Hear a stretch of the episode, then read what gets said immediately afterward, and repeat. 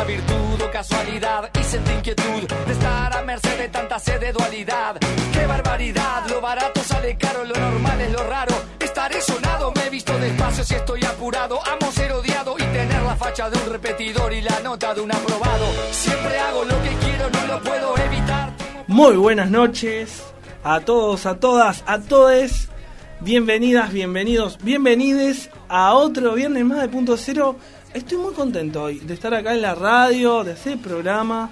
Así que bueno, quiero compartir con todos los oyentes esta gran alegría. Hoy vamos a estar hablando del quinto elemento. Ya hicimos los otros cuatro programas. Muy locutor estoy hoy, estoy muy locutor.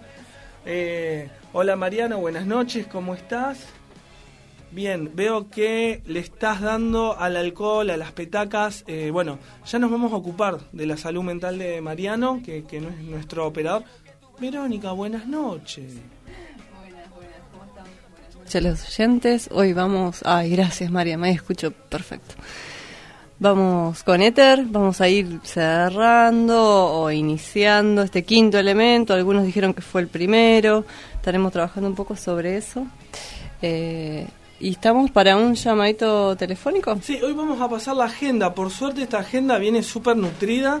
Este, está viendo un montón de cosas con la apertura de, de la pandemia. Y tenemos en nuestra línea telefónica a uno de los líderes de la banda Perro Monedero, Nicolás Repeto. Buenas noches, Javier Pereira y Verónica Badano te saludan desde Radio Minga. Buenas noches, buenas noches, ¿cómo están, querido Javier, Vero, cómo andan? ¿Qué haces, querido? Muy bien, maravilloso, disfrutando del viernes a la noche, ¿no? Bien. Arrancando un fin de semana que se viene muy movido culturalmente en Luján. Vos estabas diciendo una agenda cargada. Exactamente, exactamente. Y por eso mismo nos estamos comunicando con vos.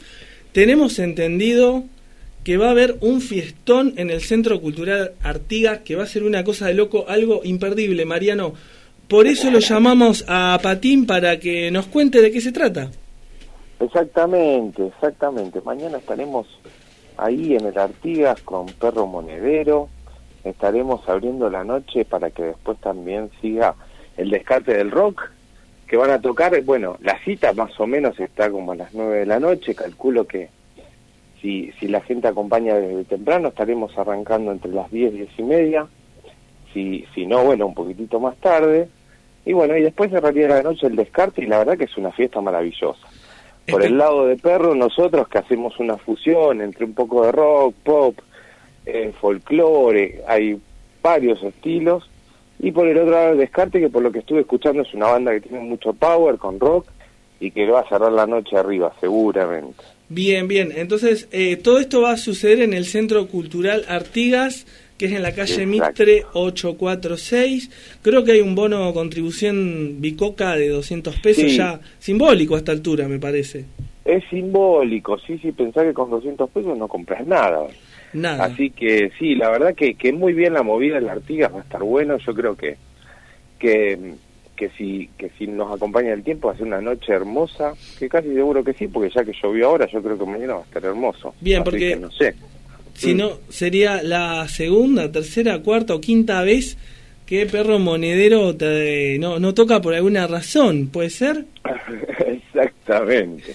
Bueno, Nos viene como corriendo una desgracia en ese sentido. No, pero no es que no tocamos. La última vez tocamos en Rodríguez, en la Carlota, y nos dio para poder tocar cinco temitas. bien, y cayó En la lluvia encima. tuvi- Sí, en el ¿No fueron cinco? que- Pero si estamos en el quinto elemento, vamos a decir que fueron cinco temas. El número Vamos. cinco insiste. Bueno, Patín, muchas gracias y... No, por favor. Y bueno, entonces nos vemos el sábado. Yo voy a ir a ver, ¿cómo me dijiste se llama la banda?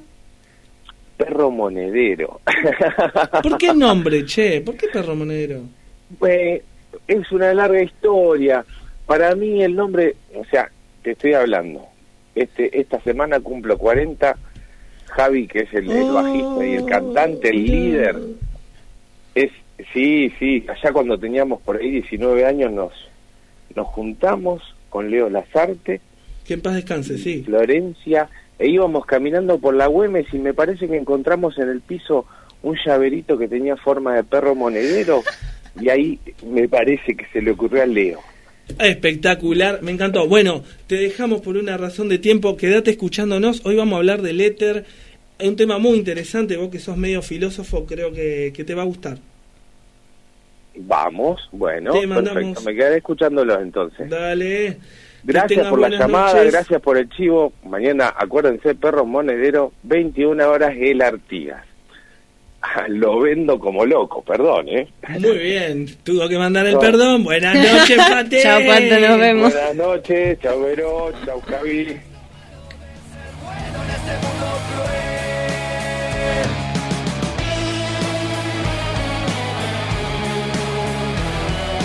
Bien, y bueno, un anuncio más y ya nos metemos con el tema de lleno. También va a estar el Regatas Rock, ¿sí? También el sábado, pero esto es desde las 17 horas, así que, o sea, a lo que no pueden faltar es a lo del Artigas, pero se van antes a Regatas Rock el 23 del 10 desde las 17 con una entrada de 500 pesitos. Va a estar Gran La- Ladi, que es tributo a los redondos, si a alguien le gustan los redondos. La Píldora, que es tributo a los pelotas. Nylon, una banda acá de Luján, liderada por, por Lerman, hermosa banda. Y La Fosa Rock. Y después, Apa Papa. Esto se dice Santa Ganjan, Santa Ganjan. Así que, bueno, en Ingeniero Luis Gogna y Río Luján van cruzando el puente de la Brona y el Club Regata. Bien, anuncios de agenda en punto cero. Sé que dijo una vez el Nobel de la Paz asesinado Bueno, hoy tenemos, entonces, vamos a estar hablando, eh, bueno, por un lado este quinto elemento, como ya habíamos planteado, hablamos de los otros cuatro, vamos a ver un poco el significado del número 5, viste que cada, cada número tiene significado, vamos a hablar del éter desde varias perspectivas, ¿no? Vamos a tener ahí un pasaje por la mitología, por la antroposofía, este, y en eso va a versar el programa de hoy. El éter lumínico, el éter como acaya también va a estar dando vueltas y mm, la antroposofía. Sí, vamos a entrar un poquito, ¿por qué? Porque la antroposofía, como ciencia espiritual del hombre, habla de que tenemos cuatro cuerpos y hay uno que es el cuerpo etérico. Bueno, ¿cuál es la cualidad del cuerpo etérico? ¿Qué es lo etérico del cuerpo? ¿Cuál es su función? ¿Cuál es su sentido? ¿Y cómo lo pensaba este, este Rudolf Steiner? Vamos a hacer una pequeña presentación para enmarcarnos un poco ahí en tema y, Bien. y ya avanzaremos. Para los que se quieren comunicar, este, este sonido va a salir al aire por una razón obvia. Bien. Eh, radiominga.com.ar, ya saben que nos encuentran en esa dirección de internet. Estamos en Instagram y en Facebook como Radio Minga Luján. El WhatsApp de la radio para quienes se quieran comunicar es 23 23 52 24 52 Instagram y Facebook Radio Minga Luján también se van a Play Store y buscan eh, Minga Radio ahí descargan pueden escuchar los programas anteriores y el que está dándose en vivo Bien, por la app se pueden comunicar y si no nos mandan, eh, quien conozca nos manda mensajitos a nuestros celulares acá de los conductores y si no, a través de la app este, se pueden comunicar. ¿Estamos listos? ¿Tenemos el audio de la semana? el audio de la semana muy interesante eh, el futuro ya llegó Imagínense un nuevo mundo que llega, un nuevo mundo que se está acercando más de lo que creemos y suceden cosas como estas. Escuchen. Hola, Pizza Hut. No, señor, pizzería Google. Ah, disculpe, me marqué mal. No, señor, marcó bien. Google compró la cadena Pizza Hut. Ah, bueno, entonces tome nota de mi pedido, por favor. Lo mismo de siempre, señor. ¿Y usted cómo sabe lo que pido yo? Señor, según la ubicación de su móvil, su calle y su número, y las últimas 12 veces usted pidió una napolitana grande con jamón. Mm, mm, pues sí, esa quiero. ¿Me permite sugerirle una pizza sin sal, con ricota, brócoli y tomate seco, señor? No, detesto las verduras. Señor, su colesterol no es bueno. ¿Y usted cómo lo sabe? Señor, cruzamos datos con el INSS, el Sistema de Salud Nacional, y tenemos los resultados de sus últimos siete análisis de sangre. Me sale que, por cierto, sus triglicéridos tienen un valor de 180 miligramos por decilitro y su colesterol tampoco es que esté muy allá. Basta, basta, quiero la napolitana, yo tomo mi medicamento. Perdón, señor, pero nuestra base de datos eh, dice que no lo toma regularmente. La última caja de Lipitor de 30 comprimidos que usted compró fue el pasado 2 de diciembre a las 3.26 pm. Pero compré más en otra farmacia. Los datos de sus consumos con tarjeta de crédito no lo demuestran, señor.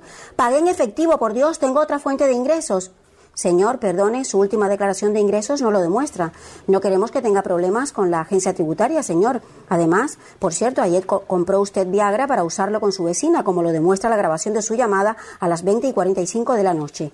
De acuerdo a su historial de WhatsApp, recibe mucha pornografía de su amigo. Ya, no quiero nada. Perdón, señor, solo queremos ayudarlo. ¿Ayudarme? Estoy harto de Google, Facebook, Twitter, WhatsApp, Instagram. Me voy a ir a una isla sin internet, cable ni telefonía móvil. Comprendo, señor, pero aquí me sale que su pasaporte está caducado hace cinco meses. Bienvenidos al futuro. Demoledor el audio, demoledor. Creo que no hay mucho para acotar. Eh, bueno, a prepararnos. Número 5 quinto elemento, número 5, la quinta esencia de la música.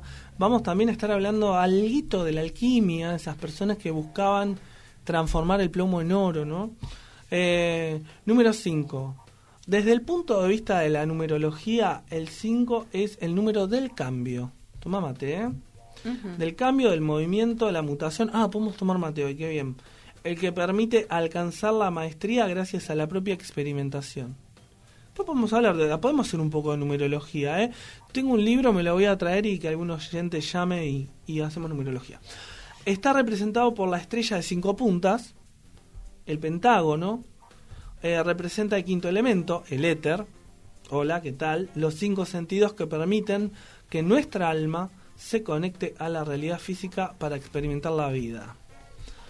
Eh, bueno, es un número favorable en todo lo que tenga que ver con el movimiento, o sea, para viajar, mudarse, comprar, vender, atreverse a los cambios, transformarnos, este, adaptarnos a diferentes situaciones.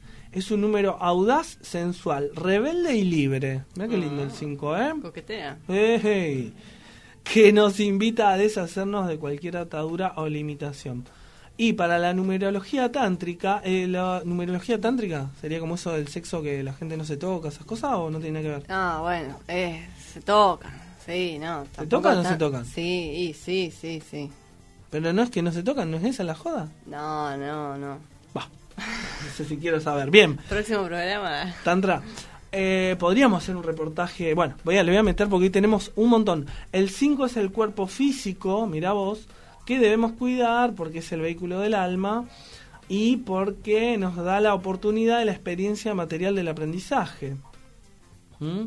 Y el aspecto negativo en el número 5 tiene que ver con caer en excesos, vicios y frecuentemente sobreexige su cuerpo por hiperactividad y dispersa mucho la energía. Bien, eh, bueno, Hermoso, hermoso número 5, buen momento para plantearse qué cosas debemos transformar, siempre es un buen momento para plantearse eso, de qué cosas nos debemos liberar y trabajar en nuestros bloqueos, miedo y limitación interna. El 5 representa una invitación a disfrutar y experimentar la vida en todo su esplendor, transformándonos permanentemente. Y sigo yo. Sí, yo de pronto iba a cantar una aleluya. Bueno, nos metemos un poco con el éter. Estuvimos investigando. Che, es interesantísimo. Sí, yo mm, arranqué por el, un dios griego que llamaba éter y al principio esto de las distintas nomenclaturas, las distintas explicaciones que dan de, la mitología no, no casaba mucho la onda, pero mm, le fui tomando el gusto, pude ir investigando. Viste que algunos dioses son hijos de otros dioses y el significado que esos padres tuvieron después de va de venir ese dios. Eh, pero bueno, te, doy el pase y te voy a ir em, entrando. Bueno, como lo veníamos anunciando, el éter es el quinto elemento. La pregunta de hoy es qué es el éter, ¿no? Es el quinto y más sutil de los cinco elementos, ¿sí? Entonces tenemos tierra, aire, fuego, agua y éter, plasma fluido que llena el universo interno y externo. La energía del éter es una fuerza que fluye constantemente desde las profundidades del universo, uniendo al hombre con la creación, donde todas las transacciones son grabadas, se la calla. Esto creo que después vos vas a, comentar algo, ¿no? En el hinduismo también hay cinco elementos, eh, agua, tierra, fuego, aire y éter, que se le llama akaya en sánscrito. Sí, también dice que es el fundamento y la esencia de todas las cosas en el mundo material. el primer elemento creado por el dios Brahma. Eh, la característica principal es el sonido. Eh, significa espacio, en otro idioma de la India significa cielo, y suelen llamarlo la quinta sustancia física, el sustrato del sonido. Es una sustancia física eterna, según proponen, omnipresente e imperceptible. Esto de que está en, todo, en todos los en todos los elementos, en las plantas, en los animales, en los minerales y en los humanos. Sí, y acá tengo para agregar, dice, aparece en, en los espacios huecos del cuerpo humano, incluido el centro, el centro de la columna espinal, las venas, las arterias, los nervios, los órganos internos y las distintas cavidades corporales. Em, los tres polos eléctricos del cuerpo asociados al éter son la cabeza, el sacro, que dicen que es neutro. Ah, mira, esto no sabía. La cabeza positivo, el, signo más, ¿no? Hmm. El sacro es neutro y el arco plantar de los pies es negativo. Ajá, no había pensado. Interesante, ¿eh? ¿eh? Bueno, como vos decías, una sustancia extremadamente ligera que dice que ocupa todos los espacios vacíos como un fluido. Y dice que en las ciencias ocultas el éter atrae y favorece el pensamiento mágico y todo lo relacionado con la espiritualidad y el misticismo. Eh, y vos sabés que viene esto del éter, bueno, ya, ya hacíamos mención, desde los griegos, viene insistiendo, tuvo un momento y después hubo toda una vuelta ahí con la física cuántica, volvió a aparecer transformado, no con los mismos conceptos. Em, Platón decía, existe el tipo más traslúcido de aire al que se llama éter y Aristóteles retomó y enfatizó, el fuego incluso a veces ha sido confundido con el éter. A los cuatro elementos clásicos que eh, están sujetos al cambio eh, y se mueven de forma lineal, Aristóteles ubicó un primer elemento que se localiza en zonas celestiales, en los cuerpos celestes, se mueve circularmente y a diferencia de los elementos clásicos, no es ni caliente ni frío, ni húmedo ni seco. Después en la historia lo que hicieron este primer elemento lo llamaron el quinto. Bien, acá te agrego que para algunos alquimistas, hoy que hablábamos de la alquimia, el éter es la quinta esencia o el quinto nivel de vibración, quinto nivel de vibración. Este, como decías, bueno, Aristóteles es un divino, che, si quieren investigar un poco de Aristóteles, yo se las trae, ¿eh? hermoso, dice un montón de cosas lindas. El éter es una sustancia divina e indestructible, y es un poco eh, lo que lo que se dice es que el éter es el alma del mundo y toda la vida emana de él. Es como, entonces en ese sentido, es una sustancia primera. Pero también se lo puede entender como, el, como la síntesis de esos cuatro, ¿no? Eh, éter es la energía de la que somos hechos, con la que estamos conectados. Eh, y dice que, bueno, chamanes, indios, brujos antiguos eh, hacían a través, a través de esa conexión con el éter, podían curar personas, hablaban con gente que ya no estaba viva, eh, hacían llover. es un manejo de la energía a otro nivel, ¿no? No, no al nivel convencional al que nosotros estamos acostumbrados. y está relacionado con el concepto de la mecánica cuántica. Eh, que es eh, la mecánica cuántica lo que plantea es que a partir de la eh, a partir del es el ámbito a partir del cual se crea toda la materia y en el que toda la materia se resuelve. Eh, y la calla acá lo que dice a ver porque vos investigaste por otro lado la calla éter que la calla en el éter es paradójico dice porque existe y sin embargo no existe. Es la fuente de todos los demás elementos, el depósito de la energía creativa del universo, pero no interactúa con los demás elementos. Como si fuera el, silencio del sonido, así esa relación de...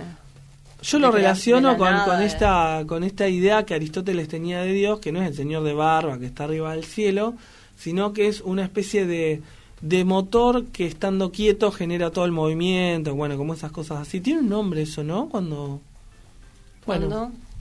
No, ahí, llegué hasta ahí. ok. Cuando, bueno. Eh, yo disfruté mucho. Bueno, ¿nos vamos entonces? ¿Ya terminamos el programa? También ah, no, estaba, falta. que vos decías, Sí. eh, lo que fue el éter lumínico, que en un momento de las ciencias, es como que el concepto de éter en la mitología, en Aristóteles, tiene un, un trayecto histórico, Sí. un recorrido, del cual los diferentes pensadores fueron tomando elementos y dijeron, sí, yo hay este aspecto que no puedo dar cuenta, bueno, el éter más o menos me cuadra, y lo fueron sumando sus marcos explicativos. En el caso de la, de la química y de las ciencias más duras, se había desarrollado la hipótesis, que hoy es hipótesis, que hoy es obsoleta, de que todo el espacio estaba ocupado por un medio invisible e intangible, el éter, en el que se propagaban las ondas de luz y en el que se mueven los cuerpos celestes. Este éter luminífero fue el medio postulado para la propagación de la luz. Entonces dijeron, eh, el éter es un plano espacial eh, luminífero, o sea que habilita eh, el traspaso de la luz. En vez de haber un lugar vacío, eh, explicativamente constituyeron esta noción de éter. La hipótesis fue debatida a lo largo de la historia y llegó luego un experimento en 1887, el experimento de Michelson y Morley, que sugirió que el éter no existía, hubo un hallazgo que se confirmó en experimentos, lo cual fue un hallazgo, digo, que se confirmó en experimentos posteriores.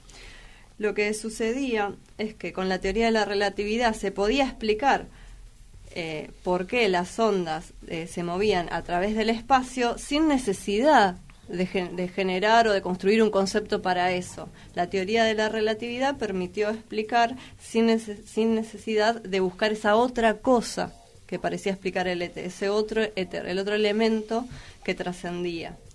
Eh, entonces fue descartado. Pero no tenía una funcionalidad, Mm. no era un, un principio o, o un axioma mayor, por así decir, que, que fuese necesario para te- las teorías. Eso por un lado, ¿no? Ya adelante.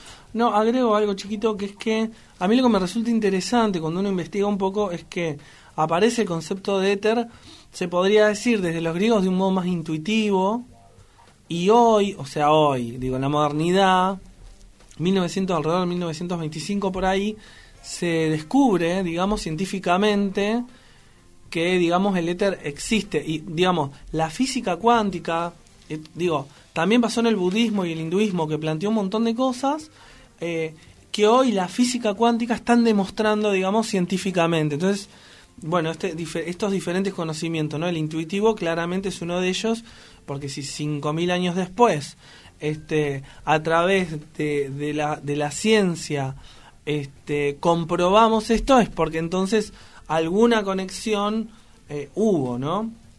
En la mitología griega, eh, el dios éter tiene el dominio del aire y de la claridad.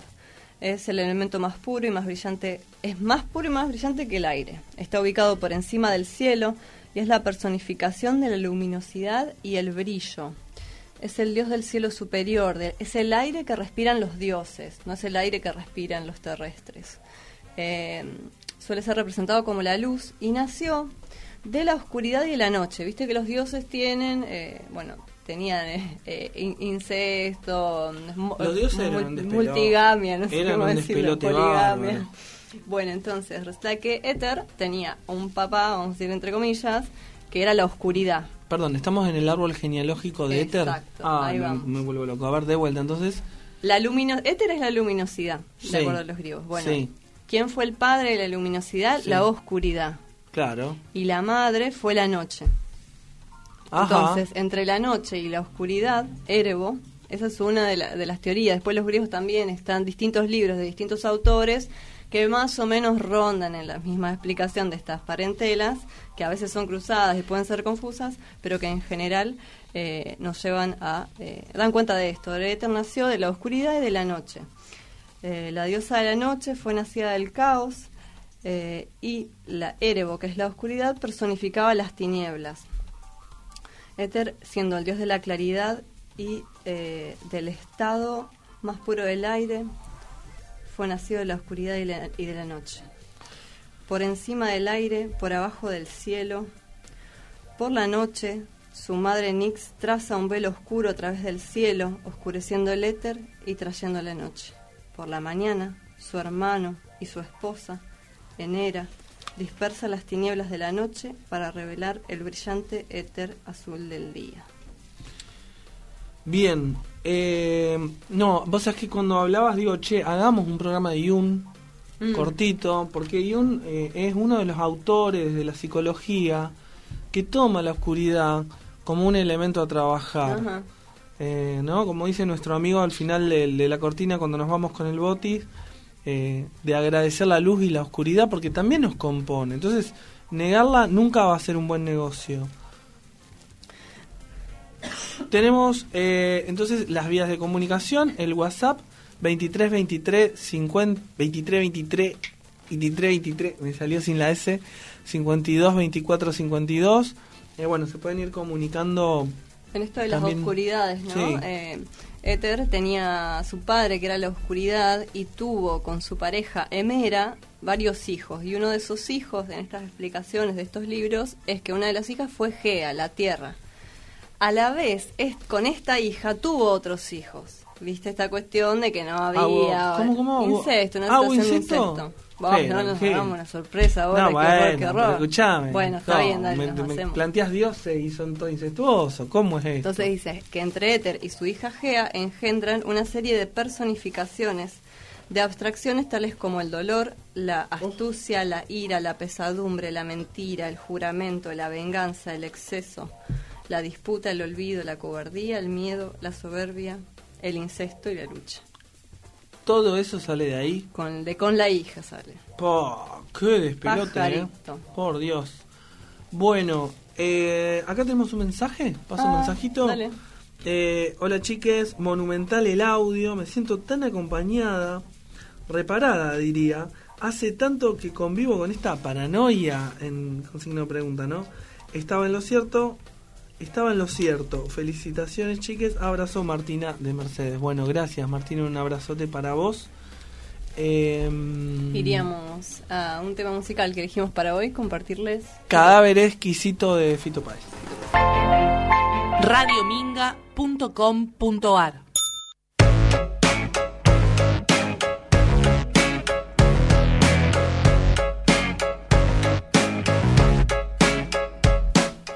Bueno, y seguimos entre mate y mate. Espero que estén disfrutando el viernes, que es un día glorioso.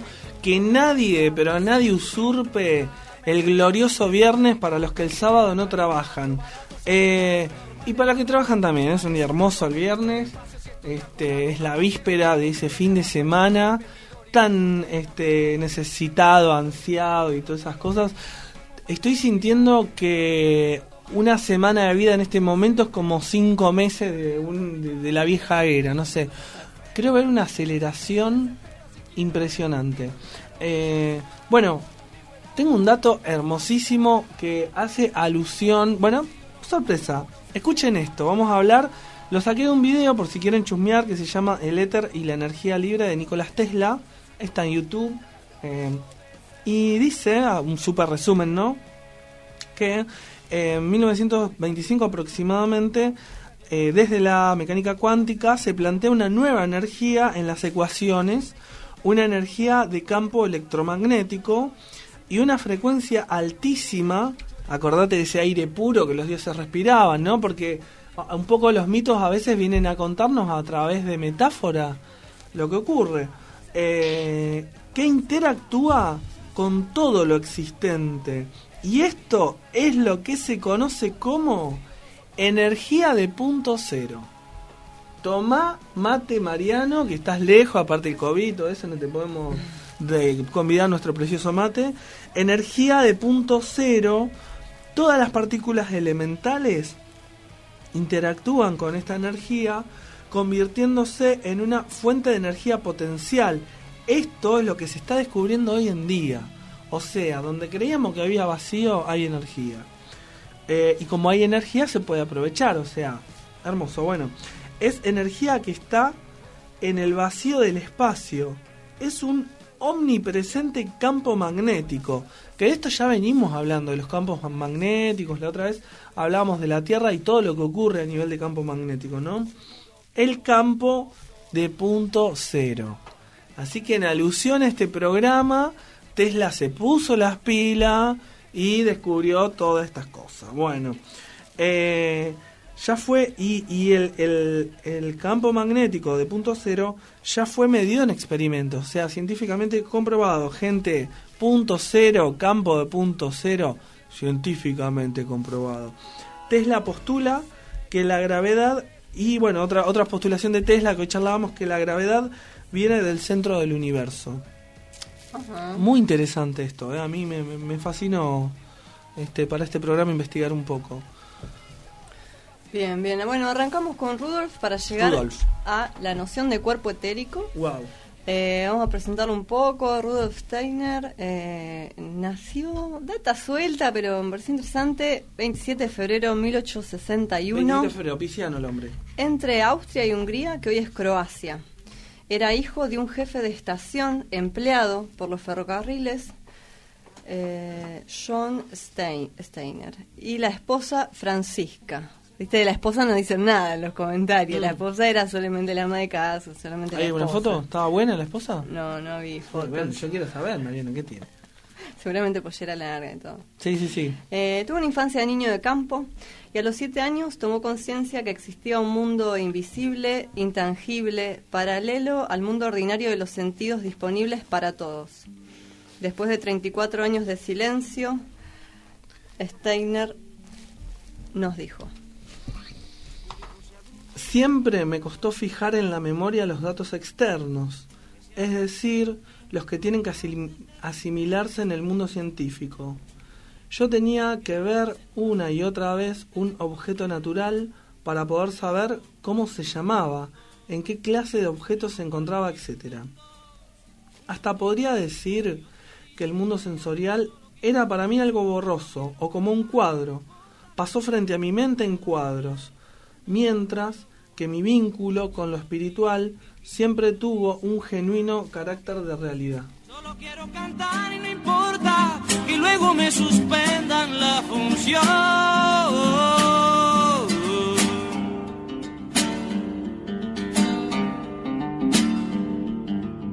Yo también canté. Ya para comienzos del siglo XX, 1902, Steiner declaró que la meta de su vida era fundar nuevos métodos de investigación espiritual sobre una base científica.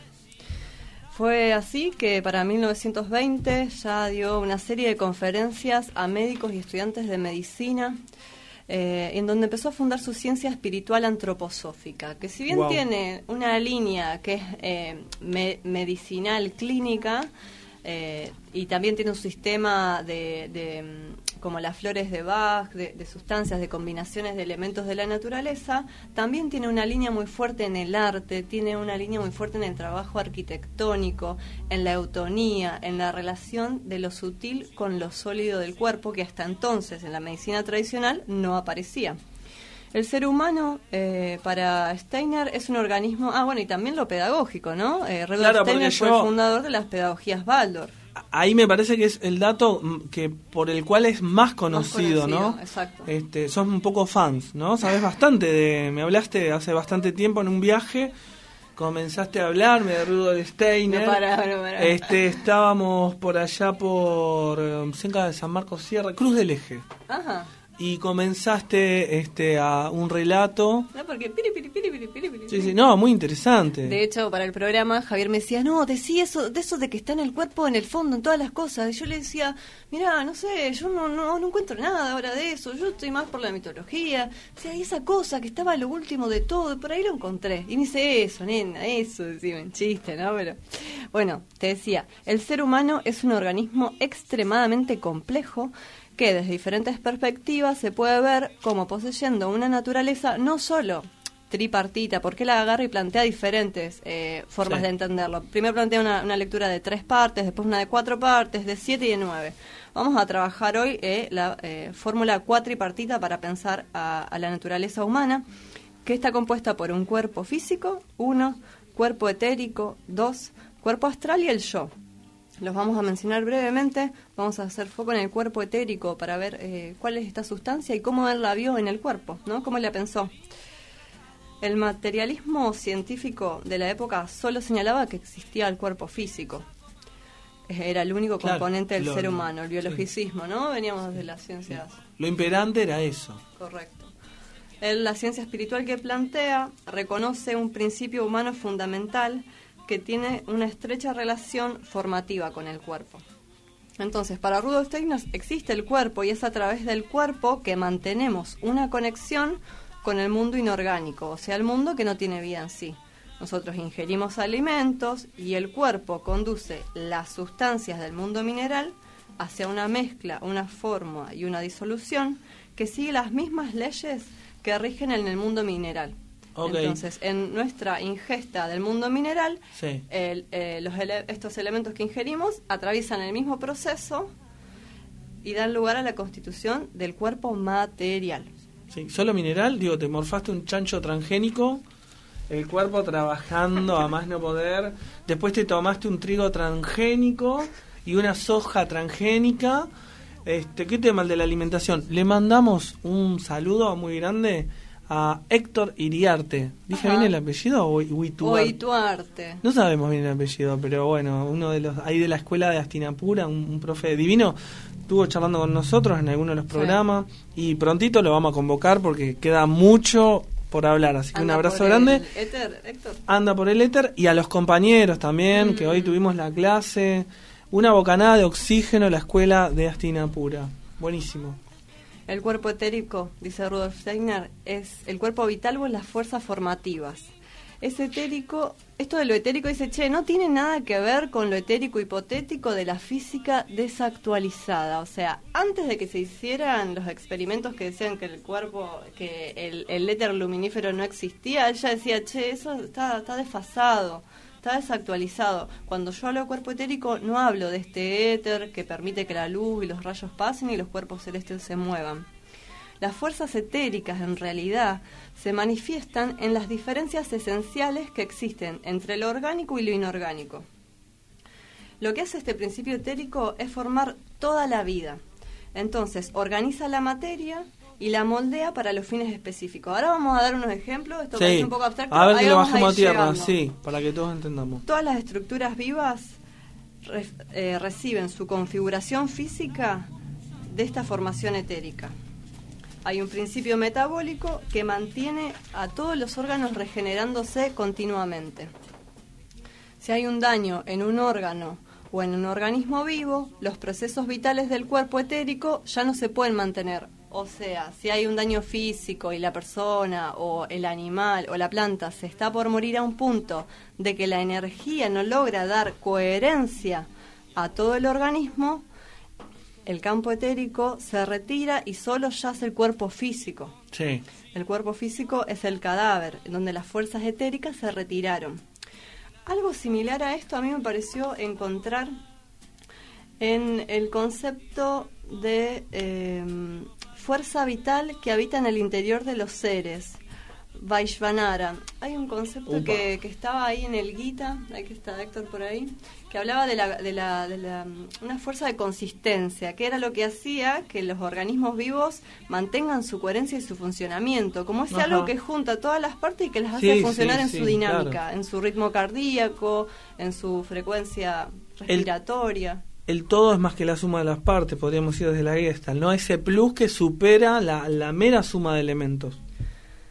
El cuerpo etérico individual, ya sea de una planta, de un animal o de una persona, es lo que mantiene la configuración, la forma y la función de todos los órganos y lo que hace es que permanezcan a pesar de la renovación constante. Entonces, tenemos los órganos por separado y, por ejemplo, una cosa muy interesante, lo, lo traemos como, como ejemplo y para poder ir llegando a lo concreto, ¿no? Los glóbulos rojos, por ejemplo, se renuevan cada cuatro meses. Cada cinco días eh, el recubrimiento estomacal que tenemos, que se llama epitelio superficial del estómago, que es lo que hace que los ácidos, ¿viste? Eh, no, no erosionen. Cada cinco días eso se renueva. Ah, hablamos el otro día de que uno toma vinagre y toma vinagre. Bueno, no, no toma vinagre. A veces se toma un vinagre pero digo, le pone vinagre a la ensalada, que yo qué sé, y el vinagre lo tiras en una baldosa y decolora la baldosa. O saca, quita el sarro, ¿no? Las células de la piel cada dos semanas o un mes eh, no, perdón, las células de la piel cada un minuto caen entre 30.000 y 4.000 células muertas. Eh, voy da- da- dando unos datos sueltos para que vayamos ubicando el nivel de transformación continua que tenemos en nuestro organismo, información que mucho nos manejamos o que vamos a vamos recuperando o vamos en esto del autoconocimiento. Eh, nutriéndonos de algunas fuentes. Las células del hígado tienen una renovación de entre 300 y 500 días. Las pestañas se renuevan cada dos meses.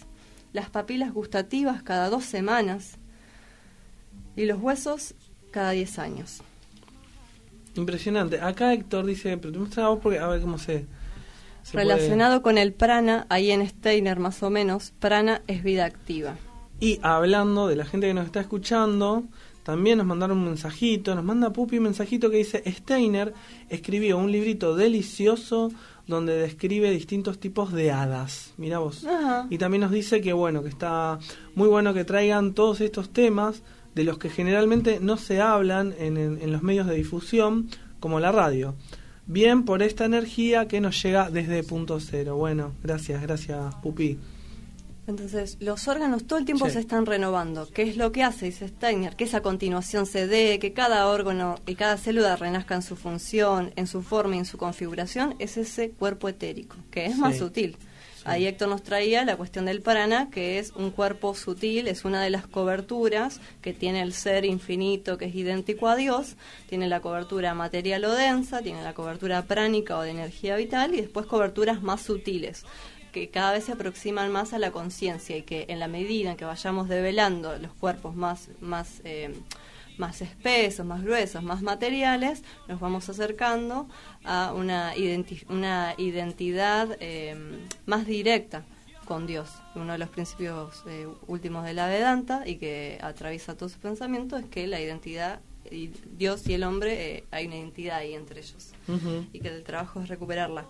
Me venía esto de la re- renovación continua del cuerpo, la paradoja de, de Teseo, que vendría a decir, así como en un barco que sale de una orilla y va a llegar a otra, sus tripulantes en el camino, en el mar, en el agua, van cambiando cada una de sus maderas. Entonces la pregunta que trae la paradoja de Teseo es, ¿estaríamos en presencia del mismo barco si se hubieran reemplazado cada una de las partes del barco una a una? En esta cuestión de la identidad. ¿Quiénes somos si cuando lo que somos hasta físicamente se está transformando en niveles micromoleculares Bueno. que no tenemos registro? Ahí quería sumar un dato muy interesante, que es que cuando Einstein, Einstein eh, ha- hace todas sus ecuaciones y llega a la conclusión de que el universo se estaba expandiendo. Pero esta conclusión entraba en discordia con una concepción moral que él tenía y con una concepción que había en la época que era que el universo era estático. No que se estaba moviendo, sino que si había algo estático era el universo. Esta idea moral lo lleva a él a formular una, una teoría que es la, una ley, una ley cosmológica, una ley que era una constante que este, ayudaba a explicar, digamos, que si bien las, las ecuaciones decían que el universo se estaba expandiendo, o sea, que estaba en movimiento, a través de esta constante eso no sucedía. Años después dice, muchacha, muchacho, me equivoqué, eh, efectivamente el universo se está expandiendo, o sea, todo, absolutamente todo está en movimiento. Entonces, ahí a mí viene la pregunta por la identidad, ¿no? Vamos cerrando con la de Steiner, los dos cuerpos que, que restan en su planteo. El cuerpo astral es el vehículo del dolor, el placer, la simpatía y la antipatía, y para poder transitar esas afecciones y esos sentimientos hacia las cosas externas tenemos que tener conciencia. Entonces el cuerpo astral lo tienen los animales y los humanos, pero no las plantas. Ajá. Y por último, lo que él dice, re- reiteramos, cuerpo físico, cuerpo etéreo y cuerpo astral que ya tiene que ver más con la conciencia y con esta dualidad que, no, que nos mueve hacia el gusto y hacia el disgusto, hacia el frío y hacia el calor. Por último está el yo. En las plantas no hay yo y en los animales tampoco. El ego o yo representa la individualidad, aquello que garantiza la particularidad del ser humano. Así como eh, en los animales y en las plantas hay en los animales y en el humano hay conciencia, en el humano particularmente el agregado del yo lo que hace es que tenga autoconciencia, cosa que los animales no tienen. Los animales en la teoría de Steiner tienen hasta el cuerpo astral. Sí. La tarea especial del yo, que dice Steiner, es la de purificar y ennoblecer a los otros tres elementos y refinar nuestros anhelos y deseos a través de su influencia sobre el cuerpo astral. El cuerpo etéreo entonces de Steiner nos traía que tiene que ver con aquello que sostiene la función, la integralidad y el dinamismo entre del cuerpo físico y de sus órganos. Bien, Verónica, al menos hacer mención, ¿qué es esto de la calla? O desde el hinduismo, digo, se puede hacer mención, porque ¿sabes por qué lo pienso? Porque digo que nosotros fuimos viendo los cuatro elementos anteriores y hay un motor que hace que, todo funcione, que, yo lo, siento muy relacionado con esto que vos estabas contando de la diferencia entre un cuerpo y un cadáver, o, o un cuerpo en donde ya no se haya presente ese quinto elemento. Sería una de las maneras de nombrarlo, ¿no? Eh, por lo que por lo que me encontré hasta ahora no lo relacionan tanto con, con lo físico o no, sino el éter como aquella sustancia eh, eterna, omnipresente, imperceptible, el fundamento y la esencia de todas las cosas en el mundo material, el primer elemento creado por el dios Brahma y su característica principal, como decíamos hoy, es el sonido. Bien. Bueno, eh, muy interesante, muy interesante. Se pasó este programa. Sí, volando. Eh, no, la verdad me quedo pensando en la maravilla que es el cuerpo humano, la maravilla que es ah, todo, pero el cuerpo humano es una maquinaria increíble. Me imaginaba cuando vos contabas, ¿no? Esta renovación cada cuatro meses de los glóbulos rojos. Muchacho, sí, ¿qué pasó? Vengan para acá, ¿viste? Digo, todos los procesos que el cuerpo hace. Eh, voy a dejar ahí picando algo que nos vamos a desarrollar ahora este, que es que eh, me estoy peleando un poquito con esto de eh, esta idea de lo auto, auto, mm. sanación, ando ahí medio reñido mm. eh, y pensaba mientras decías, decías autoconciencia. Digo, no es una redundancia decir autoconciencia, y conciencia es, es justamente ese volverse sobre sí mismo, ¿no? Así que dejo picando esa, dejo picando algún programa que hagamos de Yun. Eh, me encantó, y me encantó. Y también cómo... Yo mandé a la junta directiva el temita de cannabis, no sé cómo se resolverá. Mandé informe Ah. por escrito, doble copia, firmado, Sí, ¿y sellado. ¿Te lo recibieron en mesa de entrada? Eh, no, viste, tengo que esperar 72 horas. Bueno, vamos a ver, vamos a ver, vamos a ver cómo, cómo se resuelve este ese asunto. Nos vamos a despedir por hoy. Vamos a cerrar con un poema de Eliana Ramponi. Eh, es una autora mercedina, diseñadora, artista. Eh, ella hizo un libro que se llama Éter y tiene una cápite para el aire, uno para la tierra y uno para mm, el fuego. Acá Éter. Éter, calla a la ciudad, amordázala. ¿La oís? Ignórala. Vení, acércate, cerrá los ojos. Penetrá la noche. Vení, vení, aquí estoy. Soy un animal, soy salvaje, extraña, taciturna. No quiero ropas ni sonrisas mecánicas. No pertenezco a este culto de ninfas de quirófano. Déjame en este lecho simple, mis pies en el agua, acunando mi niña de niebla. No me traiciones. No crezcas.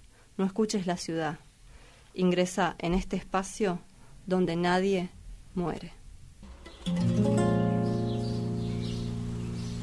radiominga.com.ar